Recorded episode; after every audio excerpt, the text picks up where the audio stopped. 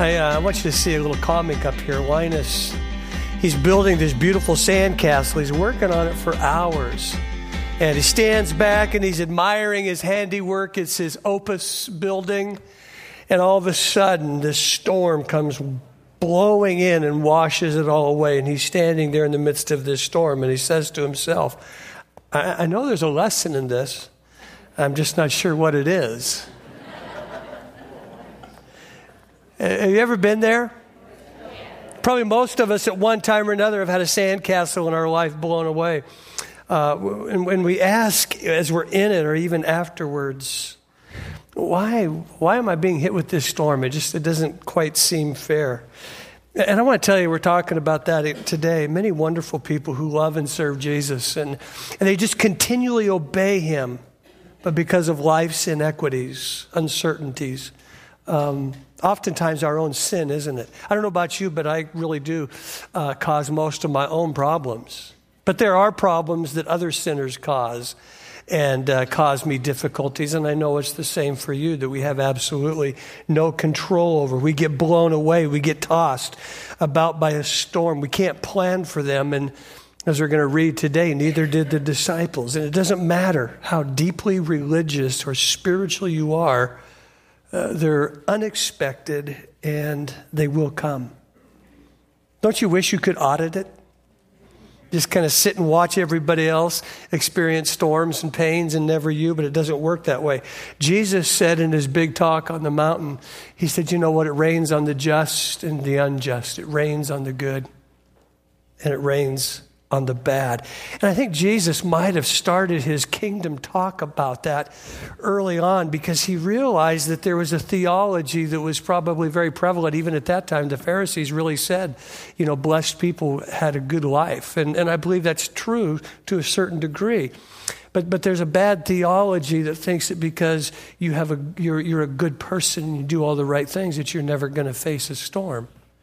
And so Jesus makes it very clear that you're going to face storms. You can't just have the roses of the spiritual life without some of the, of the thorns. And some might face a storm because you're in God's will, like Job, as you study in the book of Job. Sometimes you're you're going to face the storm because you're like Jonah and you're running from God's will. But when it comes to storms and painful times, I hate to say it, but isn't it true? You really can't prepare for it. You can't throw them on your day timer and go, well, man, maybe next Wednesday I think I'm going to have, I'm just going to kind of get sideswiped by this, this big old storm. And then you can go, Yahoo, that's a good thing and be prepared for it. But you just can't. You can't prepare for them. They just kind of come and they happen. Storms and painful times, they come in all shapes and sizes to all different kinds of people. And there's emotional challenges, there's physical hardships, there's relational tests. And I don't know, I, I, I want to grow. I want to, I want to begin to believe that I'm the kind of person that would be able to respond to the unexpected and the unavoidable with a sense of faith and belief that I'm, I can walk with Jesus and He's with me and I can trust Him through it. And I wanted to share a few things today that I think might hopefully would be an encouragement and a help. So let's pick it up in Mark chapter 6. We're going to finish out Mark chapter 6 today, starting at verse 45. It says this immediately, one of the key words in uh, Mark's gospel that he uses because he's writing to the Romans and wants to keep things moving. He says, immediately, he made his disciples get into the boat and go ahead of him to the other side, to Bethsaida. And then he dismisses the crowd. Remember, he just fed the 5,000, had all the baskets left over. And so it's been a pretty taxing day of ministry. It's the end of the day. He sends the people home. And it says, after he said goodbye to them, he went away to the mountain to pray. And when evening came, these guys, his disciples, are in the middle of the sea, and he was alone on the land. So he's up on this mountain and he's praying. And he saw them being battered as they rowed because the wind was great against them. And around three in the morning, he came toward them walking on the sea. And he wanted to pass by them. I don't know why he did that, but for whatever reason, it says he wanted to pass by them. But when they saw him walking on the sea, they thought it was a ghost. They cried out. For they all saw him, they were terrified. And immediately he spoke with them and said, Have courage, don't be afraid. It is I.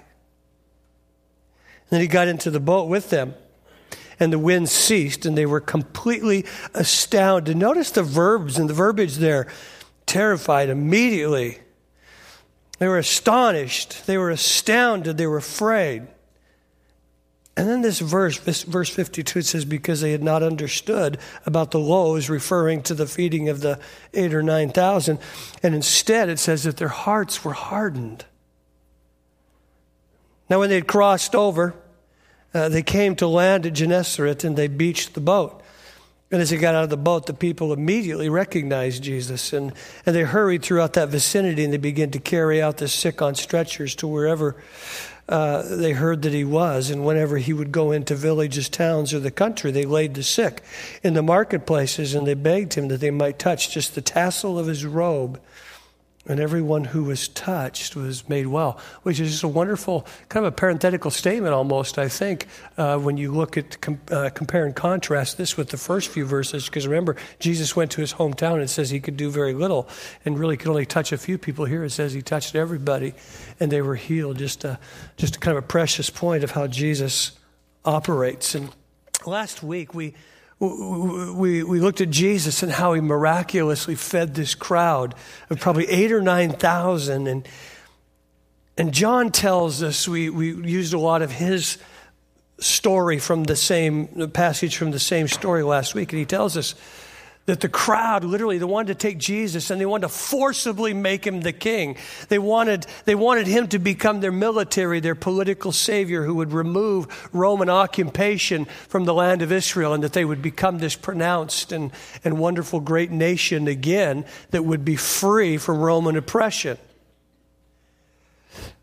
But it didn't work that way. See, these people were fermenting kind of this political insurrection, and the miraculous feeding really didn't uh, result in people coming to know Jesus and wanting to see Jesus as the Savior of the world, the suffering Messiah, that come to want to do His will.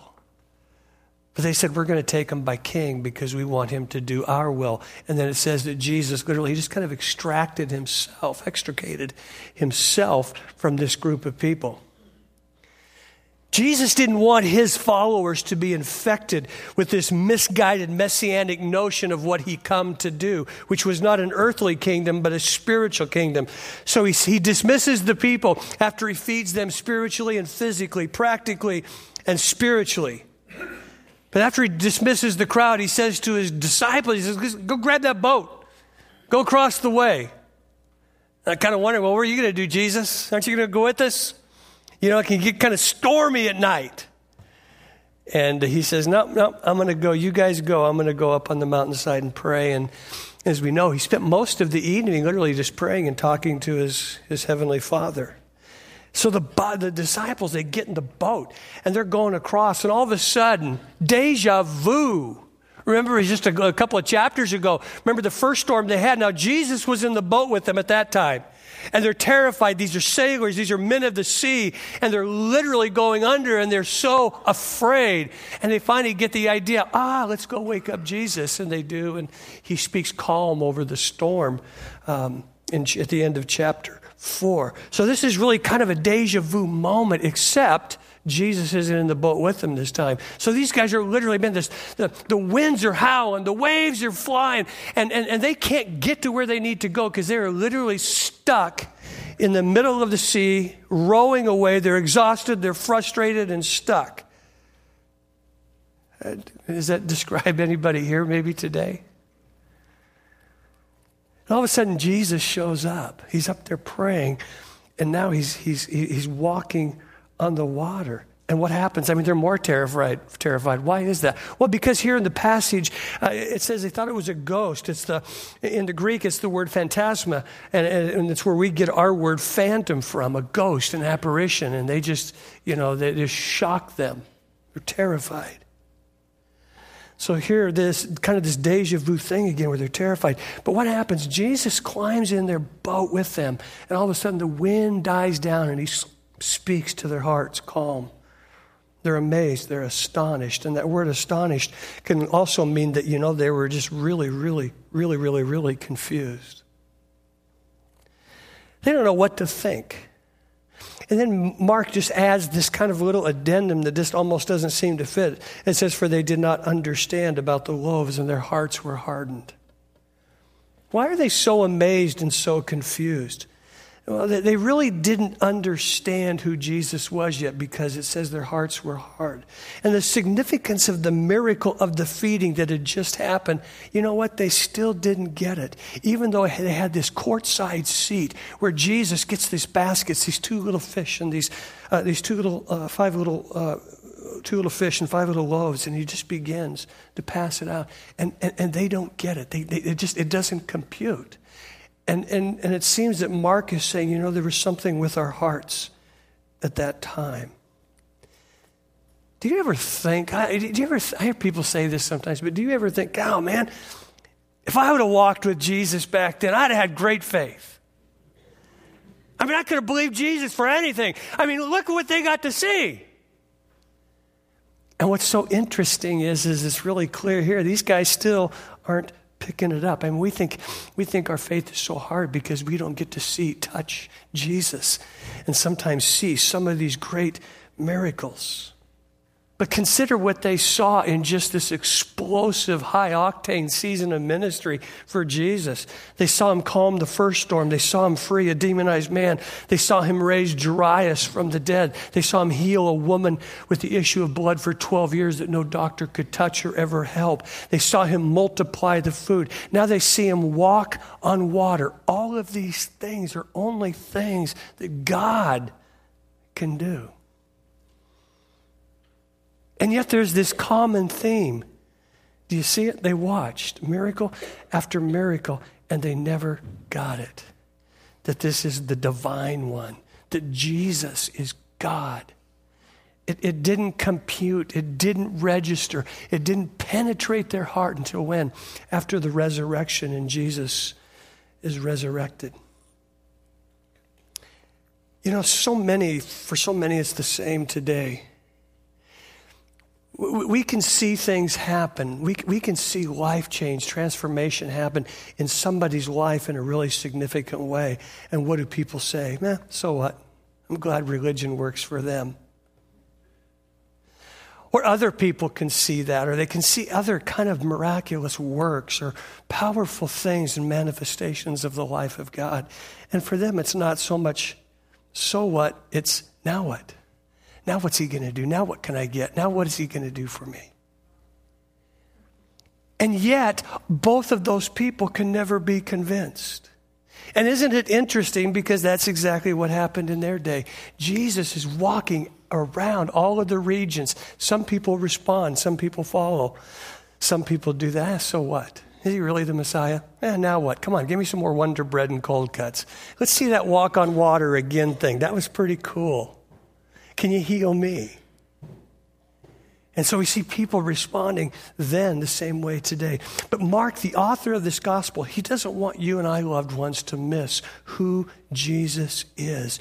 So he begins to quickly and consistently and constantly pile on the evidence and showing us that Jesus does what only God can do. Why? Well, because he came as God in the flesh. And if that's true, every one of us has to make a decision that if that's true, he really does. He really does deserve our allegiance, our love, everything, the best of our lives that we bring to him. But what I want you to see here, first of all, I want you to see Jesus praying. We've noted Mark before that Jesus shows Jesus praying three times. First, in the beginning of the gospel, Jesus is praying. Now, I love this because he's in this storm. And it's, and it's almost, he's up on this mountainside. And, it's, and, and, the, and, and the idea, the verbiage almost makes it seem as if he's just watching the brothers there rowing their little brains out, you know, and, and not going anywhere. But he's watching them, he, and, and, and he sends them straight into this storm, into trouble. And then what's interesting, he just simply sits and lets them row there for hours and fight this storm while he's praying. Well, then finally, about 3 a.m., somewhere between 3 a.m. and 6 a.m. in the morning, after they've been rowing their brains out all night, he comes to them. Many of us think that Jesus probably maybe only prayed a couple of times because of this passage in Mark. But I want you to know this Jesus was a prayer. He, uh, the book of Hebrews literally says, you know what I love about it? This is a great picture of what he does for you and I today. He's not on the mountainside anymore. Now it says that he's up in heaven. And he says that he lives to make intercession for the saints, for you and for me. And I think one of the things that's so important, because it's so easy to forget it, that we default to this unbelief or this wonder where's Jesus? And I don't know, I don't know how he operates enough to say, I don't know why he sits in heaven and sometimes doesn't just jump out and do something for us. I wish I knew. For me, for you. But it says that he lives to make intercession, that he's literally up there now praying for every one of us, just like he did for these disciples. And you know what? Just like he did for these disciples, a lot of times he'll let us row. He'll let us row. And I wonder if it isn't to bring us to the end of ourselves. But I want you to see Jesus was a, was a man of prayer. In, in Mark 135, very early in the morning, it says, while it was still dark, Jesus got up and he left the house. He went out to a solitary place and he prayed. Then the second time that it talks where Mark notes that he's praying, it's right here in this story. The third time is at the end of the gospel where Jesus in Mark chapter 14, he's in the Garden of Gethsemane, you know, and he's wrestling with the enemy of his soul and he's wrestling with his call, knowing that the cross is imminently before him in just a matter of hours. Did Jesus only pray three times? No. No, Mark 5 16 tells us that he prayed often. That it says he really, he oftentimes would withdraw to lonely places and he prayed. See, Mark is the gospel of action. Remember, they're writing to, he's, he's writing to the Roman people. And he spaces these three times out, I believe, strategically to never let us forget that Jesus consistently prayed. And he says, I'm, gonna, I'm not going to spend a lot of time on his prayer life, but never forget beginning, middle, and end. And whenever we see Jesus praying, it's always at strategic points, it's always at important points, it's always at crossroads in his ministry. And he has to go and, he's, and, and he literally marches in his knees before the Father because he has to make some of these, well, uh, key decisions with him and his father concerning his ultimate mission of dying on the cross. I suppose I get to challenge you and crowd you and me just a little bit today and say, you know, did, do you ever get alone to really pray? How do you respond to your life's big moments? Do you get alone with the Father and pray? When was the last time you really got alone to pray and, and just not do anything else? Just just to pray and to seek and, and not to have a monologue to God, but a dialogue with the Father to hear his voice, maybe some new and updated marching orders for your life. I'm kind of going through that now. But I have to confess, I haven't, I'm not good at it. I love to pray on the run. I love to pray while I'm doing other things, driving the car, jogging, playing golf, walking around. I do a lot of prayer grenades. You know, I pull the pin and I throw it up in the midst of all my busyness and I say, Lord, I need your help today. Lord, be with me. Lord, I'm going into this meeting. I need a little bit of wisdom. Lord, I got this counseling. Help me. Oh God, I don't know what to do or where to. I, you know, do you do that? That's not bad. It's, it's really not bad. I think it's, it's good. Because even in Nehemiah chapter 2, you see Nehemiah as he's getting ready to go and make plans to rebuild the walls around Jerusalem. You hear him, you see a picture where he's literally praying under his breath as he's going to meet the king, Artaxerxes. Those aren't, those aren't bad, loved ones. But so often I find myself praying and multitasking rather than just giving God my undivided attention. Have you ever talked to your wife or your husband or even your little kids a lot of times or maybe your boss while you're doing your phone or you're doing something else? Did they appreciate that? They did? yeah, well, don't work for me. but we really don't appreciate that as spouses. We want, we, at some point, we just want undivided attention. That's what Jesus, I think, is showing us here reminding us. Even the Son of God has to get away to be alone with the Father. Why? Because he had to get away from all the noise. He had to get away from all the press of the crowds and the busyness and all of the other voices that consistently and constantly pressed in to his life. Why? So he could simply hear the Father's voice. Francis Chan wrote a book, it's called The Forgotten God on the Holy Spirit. And he notes two things that keep us from depending on and really hearing the voice of the Spirit. He says two things will keep you from that comfort and volume. I think we understand the comfort part because, listen, we, we, a lot of us, you know, uh, it's probably really hard to press into the Father and to God when we're not pressed to, we? You know, when the bills are paid and everything's coming in, it gets a little bit hard. But he says comfort will keep you from hearing him and pressing in. But he also says noise, the cacophony of just daily life and busyness. We've got voices telling us what to do, where to go. We've got TV commercials. Our lives are so full of noise and activity that we really do struggle to hear that small voice of God, the gentle whisper of the Spirit, the volume of life around us. I'm, I'm, I'm, trying in some ways to figure out ways to cut that out of my life. I want to give you the assignment this week. I'm going to continue to throw my prayer grenades and pull the pin. I just have to. Because it reminds me, not just in the big times, but in the little times, that I got to depend on the life of the Spirit for everything that I go into. But I really am going to try and develop a greater time alone with Jesus and to hear his voice, to give me marching orders for the next season of my life.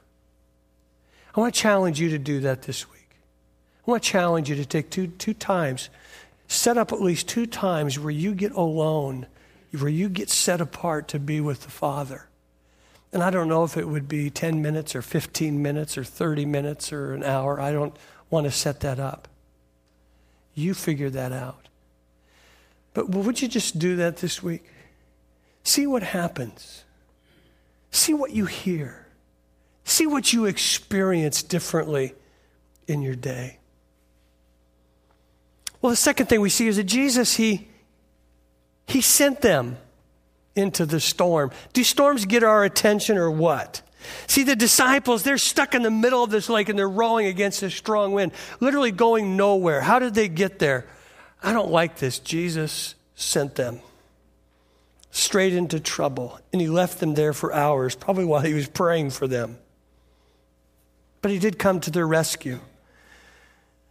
But they'd been going at it all night, hadn't they?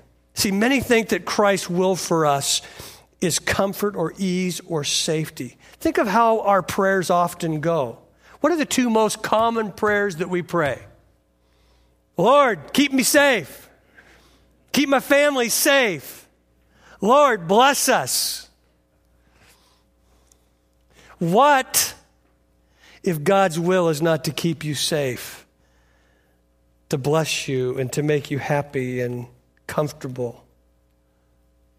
I was flying out of Portland yesterday, and I fly a pretty good deal, so I'm kind of used to turbulence and all of that kind of stuff.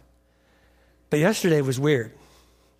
It's kind of stormy up there, and we're taking off, and just a 737, and and I mean that thing was moving, and they told us beforehand. They said, "Listen, it was a little little bumpy and choppy coming in, so it's probably going to be that way coming out." And I don't get too queasy, but man, by the time we finally got above the clouds, I was just, you know, I was about ready to grab for that little white bag, and and uh, I had just I had just eaten before I got on the plane, and it was just moving, and I just hadn't had that happen for a while. See, storms get your attention. And I don't know that God is so adverse to keeping us out of the storms as we see here that He sends the disciples in them. I don't think your safety and my safety and our comfort is God's highest priority. You know what God's highest priority is for our lives, loved ones? It's really this. And it really should probably be our priority too. It's that we're called to follow Jesus where He leads. And in everything we do, it's to bring glory to His life. And I don't know how much glory it brings to his life just because we walk around fat, happy, and sassy. Which is a nice thing to do and a nice place to be. But I really don't know as you study the scriptures that that's God's ultimate priority for us. But again, our, our Americano Christianity leads us to believe that. And hear me, hear me. I am not adverse to being comfortable. Okay? I'm not going to, you know, I'm not going to sell the home and sell off the cars, get rid of my clothes, and just become a homeless person to prove that I, I can handle, you know, not being comfortable. That's not what I'm talking about.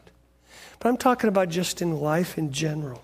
See, Jesus said this at the end of his Sermon on the Mount. He said this Enter by the narrow gate. For the gate is wide and the way is easy that leads to destruction, and those who enter by it are many. For the gate is narrow and the way is hard that leads to life, but few are there who find it. And sometimes I think we kind of inverted our Christianity. That the validation and the proof that you really walk with Jesus is everything is good. You know, kids are perfect, the cars are new, and the house is beautiful, clothes are good. The more I'm kind of checking this gospel, I don't know if that's Jesus' plan for us. So, the age old question Jesus, did he cause the storm or, or, or did he just send them into the storm knowing it was coming? I'm not sure, and I don't know that it really matters because they happen. But I do know this that it's important that we always keep an eternal perspective on our lives. I'm never surprised when people say that their ultimate goal in life is to have the perfect family, to be happy, have fun, and get what they want. But I also know this that as soon as something happens to, God forbid, a child or to another family member, you know, all that stuff really doesn't make a world of difference. It's amazing how quickly our focus can change when we face a storm like that. I mean, they just don't matter, they're no longer all that important. And is it possible for Christ to allow storms to show us stuff in our lives that we need to have exposed and to learn about? Paul said in Philippians 1:21 he said this, "For me to live is Christ and to die is gain." He says, "You know both ways I win. It's a win-win situation. If I live here, boom, I get to live for Jesus. If I die, wow, I, I, I get to go be with him. That's my ultimate joy and focus. Do you really believe that? That for you to live as Christ, that everything you do here, no matter what you face, no matter what you go through, no matter what you experience, that it really is established so that you can bring glory to the, to through your life to Him and that people around you can see Jesus. They can hear Jesus because of everything and through everything that you face. Because ultimately, loved ones, that's what it comes down to. Those are the things that I realize. It just kind of slapped the slack out of my spiritual sails when there's stuff that I got to face. And we see here what did the disciples do? They had to, they had to trust Jesus' presence. It says when, when they saw him, there was terror and amazement, and these were their emotions when Jesus came walking on the water. And then he climbs into their boat, and it says they were terrified and amazed. Uh, Jesus, we've been studying now, I think it's like, I think 22 weeks. And that's what we see. Jesus regularly did things that left his disciples astonished, amazed, confused, terrified. But Jesus says, you know what, when this happens, and I think that's good because I, I said it a number of weeks ago, we've kind of domesticated Jesus. You know, too, too many of us see him as the little guy, the sweet little guy with the long flowing brown hair and kind of the gone to glory look and, you know, very effeminate. And we forget that Jesus was a man. I think it's Hebrews chapter 10 calls him a consuming fire. I don't know if we really see him that way anymore because we've just so domesticated Jesus in our lives. But he says this when you've got a storm, I come into it. And, and, don't see me as just kind of this effeminate savior, but see me as this man that comes into your boat. And when you're rattled, man, I will calm. I'll calm the seas and I'll calm the storm and the swells within your own soul. see, those words that he says, it is I, are literally I am. And it calls to mind the very divine name that Jesus started using about himself in John chapter 8 when he says, I am the light of the world. And then later he says, I am the bread of life. Where does that come from? Do you remember? It comes from the book of Exodus. When Moses is having this burning bush experience, and he says, Who, who are you? Who, who do I say that you are? And he says, You say, I, I am. I am what? I am the present. I am the God of the present. I am the God that is going before you, with you, behind you to lead your people. And Jesus is really saying to these guys, What I want you to see is I'm that God. I'm the God of the Old Testament, of your forefathers that they've been looking to, waiting for. See, these times, these storms, these painful experiences, loved ones, lead us to a greater dependence on Christ and His presence. And I don't know about you, but I, I sometimes say, I, I don't want to have to face times like that. But I don't know that if I don't, I can't become more dependent upon Jesus. And until I grow in my dependence, I need to, sometimes I need these things just to crowd me, to help me to focus more on Jesus. I believe one of life's greatest teachers is pain and storms because they will lead you to Jesus, to look to Him, to trust in Him, and to hear His voice. Or it'll harden your heart because you'll shake your fist and say, Why me, God? Why me? See, these teach us great lessons about me, about Jesus, about others. In our men's group on Friday, we were talking about some stuff that guys face and praying for one another and praying for guys that are just going really through some difficult times. And uh, one of the guys said, Yeah, how many of you here just aren't sleeping because of some different, difficult things and times and inner stuff? And a few of us raised our hands, and said, We're not, we're not sleeping. We just prayed for one another. It was just a, a wonderful time. And I read a statement somewhere that reminded me of this after Friday. It says, Sleep is a statement of faith. And, and even even though times are difficult and dark, when we trust Jesus, we can sleep in the midst of storms, in the midst of chaos. Psalmist said it this way that uh, God is the God of Israel who never sleeps nor slumbers. You know why we can sleep? Because he doesn't. And he's going before us and leading us through it. And see, any storm or tragedy, loved ones, that you have faced, it is your response to that event, not the event itself, that shapes you.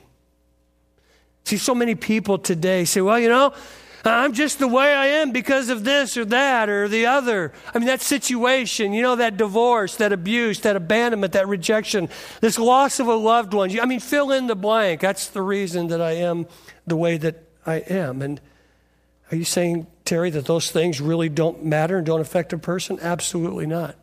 I believe they do. But, but while you're shaped by the event, you do not have to be tethered to it. And how you respond to that situation will ultimately be the shaping force of your life. See, this is what I believe. Christ comes so that we may trust in him and be healed by him through all this stuff that we go through. But we live in this victimized society that gives us reasons for being the way we are and not ever moving forward. And there's probably nobody in this room that hasn't gone through a whole lot of stuff or a storm or a pain, me included, from our past that we couldn't say, that's the reason I do this, that's the reason I'm this way. It's because of all that stuff from my past. But hear me, I don't want to be controlled by the circumstances of my life. I, I, I, don't want to be shaped by the things that affect me. I want to shape my life by my responses to them. Because all of us, if we haven't, if we have, we still will go through some of these times. And we want to make sure that we see God's higher purposes in them. See, these guys are fearful. But as soon as they saw and looked and Jesus entered their storm in their boat, guess what? Everything was calm.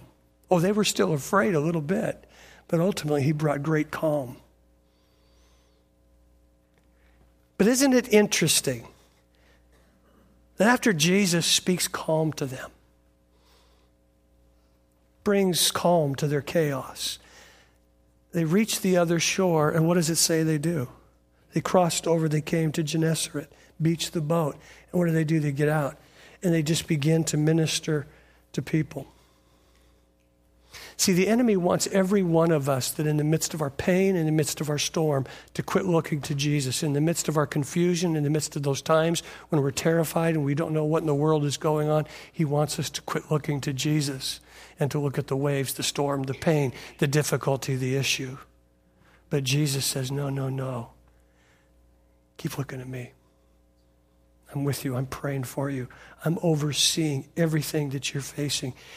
And I just wonder is it possible? What are the possibilities that these things that we face, these storms that we face, that God wants to use them to give rise to a new sense of faith in our heart, in our lives?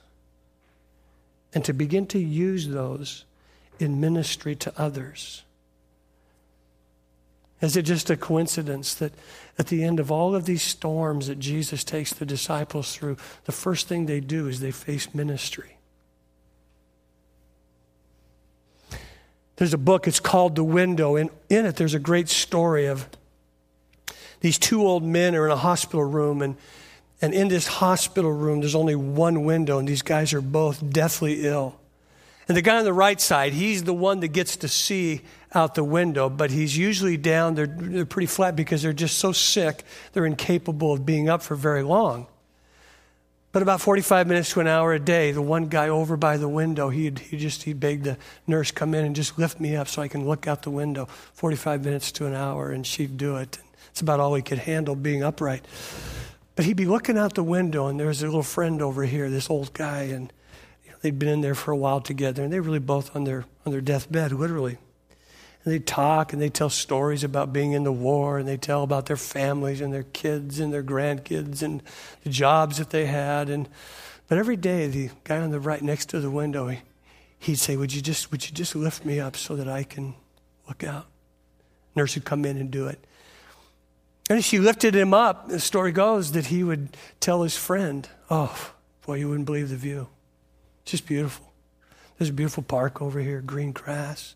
People are playing softball over here, and, and then there's this big, beautiful lake. And oh, you see all these lovers holding hands going around it, and and you see oh, the little ducks out there, and they're flying around, and their little mama duckies leading them, and they're you know doing all of this stuff. And see, oh, look at these grandparents with their with their grandkids. And this would go on day after day. He would just kind of give this running dialogue because the other guy just wasn't able to get over there and look out. Well, over time, it got kind of this other guy got kind of upset and he started kind of getting bitter. He goes, Why does he get to look out all the time and get to see all this stuff after all these weeks of hearing the stories? One night, the, the guy that was next to the window just got sick, got sicker, and finally, uh, his friend, he was getting so bad, he had to call the nurse in, and the nurse took him out, and they had to do some stuff on him, and uh, literally, he died that, actually died that night. So this guy was found out the next morning. He was really sad and broken up about it. But he said to the nurse, could, could, could, could you move me so I can see and be in that bed over there so I can look out the window? So the nurse says, Sure, sure. So they moved him over there. And later in the day, he said, Nurse, could you lift up my bed so I can just look out for a few minutes? And, he, and the nurse comes over and lifts it up. And he's looking out. And all of a sudden, you know what he sees? He sees a roof and he sees a cement wall. And all of a sudden it hits him. This guy cared enough for me that he just wanted to give me a glimpse every day of a little bit of life beyond the death that we're experiencing now. I thought, you know, isn't that really what our lives are about? in the midst of death, in the midst of decay, in the midst of just all this stuff that goes on, loved ones, that's what we get to do. We get to bring a little hope. We get to bring a little perspective. We get to bring a little life to death. We get to bring a little bit of light to darkness to people's lives. And I wonder if it isn't oftentimes some of these dark seasons of our life, these difficult times in our life that prepare us and mold us and shape us and lead us to be able to do that. Because that's what Jesus does for us. It was in the darkest night of his life, in that place called Gethsemane, that he said, I'm going to do it. And I'm going to speak life and health and give my life for these people. So when we go through these storms, when we have pain, never forget Jesus wants to work in you and through you.